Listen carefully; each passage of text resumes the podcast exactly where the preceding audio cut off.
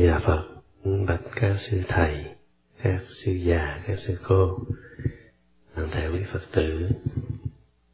Hôm nay thì nói vài phút thôi, dạ, rồi mình tu ha, à, không có nói nhiều. Đầu tiên đó là một chút nữa đó mình niệm Phật đó.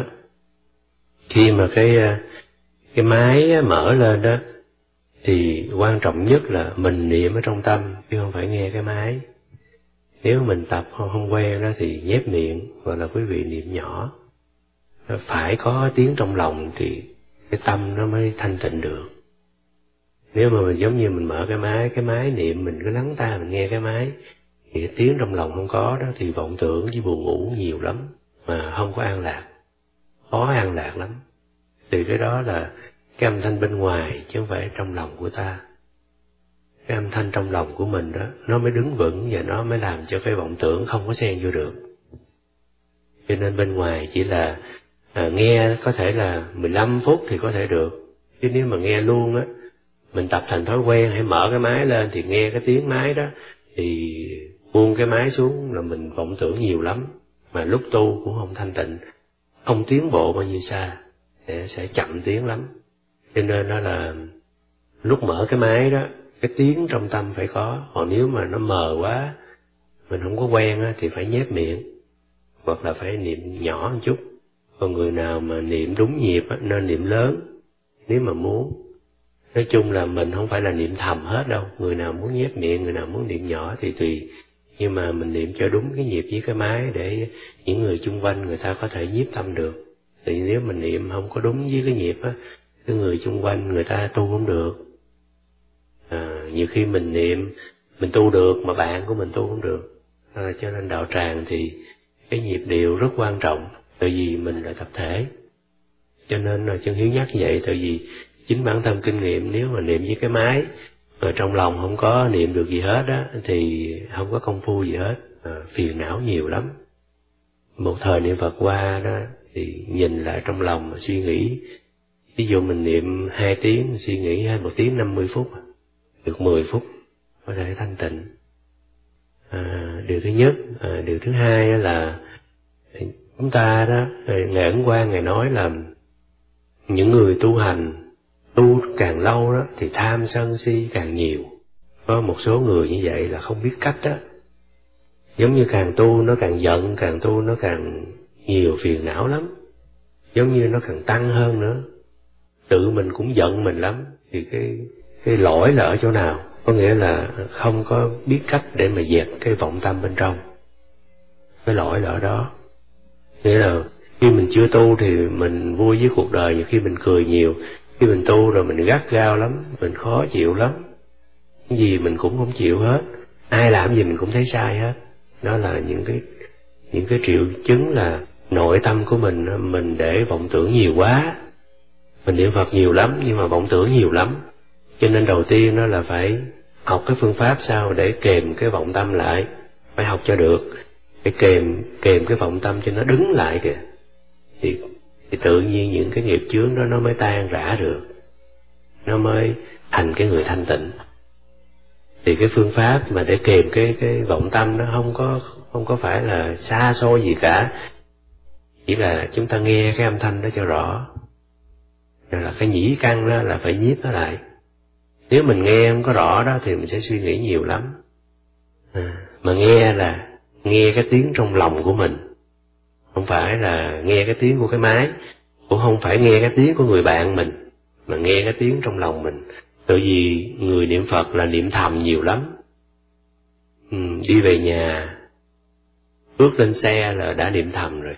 Tự đâu có chỗ nào niệm ra tiếng được. Niệm ra tiếng cái người bên ngoài người ta phiền. Chỉ có vô chánh điện mới niệm ra tiếng cho nên đó là suốt một khoảng thời gian tu hành niệm thầm là cái chánh niệm ra tiếng là phụ. Cho nên tập niệm cái tiếng trong tâm cho thiệt là rõ. Thì như chân hiếu nói đó những cái lúc tập có nhiều khi mình niệm trong tâm giống như đang là la làng la sớm vậy. Nó, nó lớn tới như vậy nó rõ tới như vậy đó. Giống như mình nói rất lớn trong lòng. Nhưng mà không phải tập như vậy mà nói lớn hoài. Cái đó là tập thôi. Khi nào nó thuần rồi đó niệm bình thường nhưng mà nó rõ lắm, nó rõ như mình đang niệm. Lớn ở bên ngoài vậy, cái tiếng nó tròn, nó rõ. Thì như vậy là là bớt được tám tám, giống như mười phần, bớt hết tám phần vọng tưởng rồi. Cái tiếng nó rõ đó. Nên nó giúp được rất nhiều. Cái tiếng rõ rồi đó thì cũng chưa có vãng sinh được. Từ cái đó mới có là nghe tiếng thôi. Phải cộng cái tấm lòng chân thành nhớ Phật ở trong đó thì gọi là công phu. Thì cái tiếng nghe rõ chỉ là dẹp vọng tưởng tám phần thôi chưa phải là công phu chưa phải là cái công phu thật thụ để mà đi về tây phương. Cái công phu chính thức của nó là, à, nhớ phật. Nhớ phật là diệu pháp tu hành. Có nghĩa là khi chúng ta niệm a di đà phật thì cái tâm nhớ về tây phương đó đức phật di đà làm cái tim mà nó rung rung rung rung vậy đó. Nó nó giống như là lòng thương mình với đức phật gần gũi lắm mình gần ngài lắm. Thì cái tiếng phật đó mà đọc lên á, mà nghe cho ra phật rồi cái cái cái lòng nhớ phật nó đã hình thành đó cái đó gọi là công phu. Mà làm sao cho nó kéo dài được mười câu phật như vậy? Mười câu phật mà lòng mình có có cái tâm tưởng nhớ tới tây phương. Đó cái đó là công phu. Thì được mười câu đó mười câu đó thí dụ mình được mười câu câu nào, bởi vậy đó đầu tiên là phải nhiếp hết các vọng tưởng lại, trụ hết vô tiếng phật nghe rõ, rồi cái tâm nhớ phật nó mới sanh ra được. Chứ mà ngồi nghĩ mang mang, không cách nào làm được hết. Thì khi tâm nó nhớ phật rồi đó, cái đó đó gọi là là công phu của tịnh tông. Mà được mười câu đó, quý vị sẽ thấy vọng tưởng tan hết, tan, không còn cái gì trong lòng hết, nó tan hết. Thì cái đó đó, mình lấy cái đó làm cái đà để đi về tây phương là mình niệm mười câu và được như vậy rồi, thì mười câu sau nó có thể là loạn tưởng. Khi mà loạn tưởng, mình liền biết cách, nghe rõ, để hết tâm tư trong lòng để mà tưởng nhớ tới đức phật. Cái ý niệm phật, cái ý niệm về tây phương nó phải trong lòng ta. Thì nghe cho tới mức đúng á, thì nó sẽ được vậy. Thì như vậy đó, vọng tưởng nó vừa tới á, mình niệm lên nó đánh tan hết. Nó sẽ tan, không còn mây khói gì đâu. Mình cứ giữ vậy một năm, hai năm thì tự nhiên nó sẽ tiến xa là có thể được năm phút, mười phút nó được nhớ phật như vậy. Mình niệm tới mười năm, hai mươi năm nó là dễ sợ lắm. Cũng như là mình học làm một cái nghề nào đó, một ngày, hai ngày nó dở lắm. Mình học một năm, hai năm mình sẽ thấy nó thuần thục mà nó nó dễ dàng lắm. Mình nó, mình rành lắm, mình biết hết ở trong đó mình không có bỡ ngỡ trên đường tu mà mình cũng không có cần phải hỏi ai để làm sao hết đó nó rõ mùng một vậy.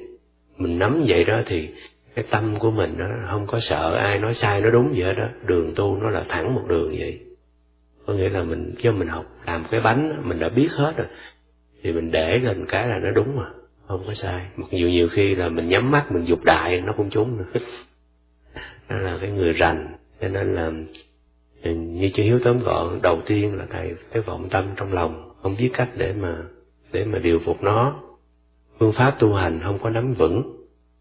Thì nhiều khi có niệm nghe rõ mà lại không có cái tâm nhớ phật. Không biết làm sao mà nhớ được hết đó cho nên nó mới nhiều vấn đề. Ờ, người người tu hành nó mới khổ tới như vậy. Đây là vợ thêm một chút nữa.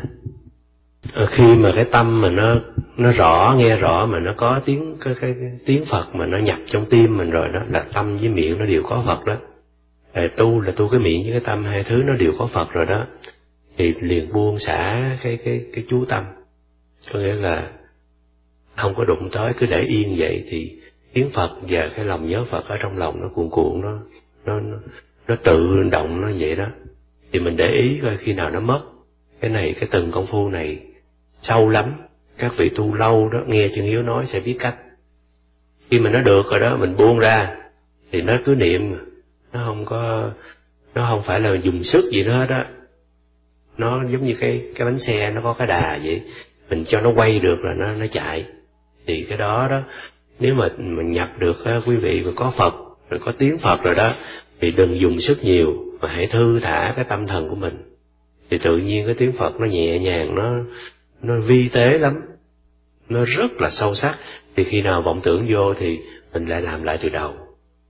Mình biết cách làm rồi. Mình biết cách hợp tâm với miệng lại rồi. Để vọng tưởng mà vô thì mình làm lại từ đầu. Nó tan cái vọng tưởng, liền hết phiền não. Phiền não nó sắp sửa nhập vô tâm. Mình liền làm cái cái phương pháp tu hành của mình. Nó liền tan rã.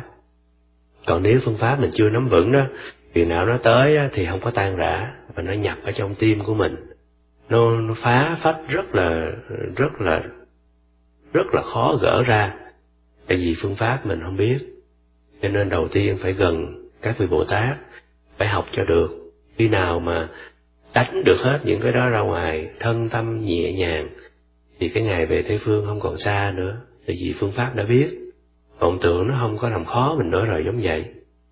Thì đó là diệu pháp ở chỗ nhớ Phật thì ờ, uh, quan đó sáng chị hiếu đọc đó thì ngài nói là những cái phiền não đó nhiều lắm chúng sanh nghiệp nặng nó cứ nó cứ quay trong người mình vậy.